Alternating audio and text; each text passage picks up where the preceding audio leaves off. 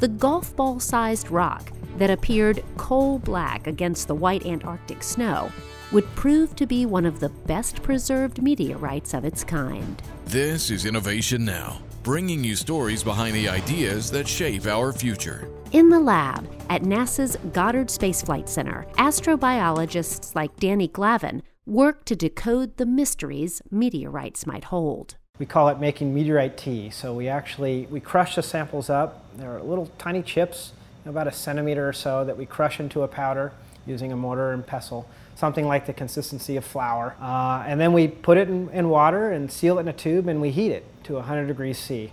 And at that point, we take the liquid uh, from the, the and we extract it and we analyze it using uh, gas chromatography, liquid chromatography, coupled with mass spectrometry uh, to try to separate all the individual organic components that are in that meteorite tea. For Glavin, meteorites are like history books that fall from the sky and deliver chemical information about the early solar system. It seems like every meteorite sample that we've studied, we find something unique and different.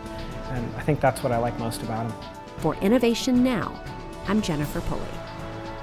Innovation Now is produced by the National Institute of Aerospace through collaboration with NASA and is distributed by WHRV.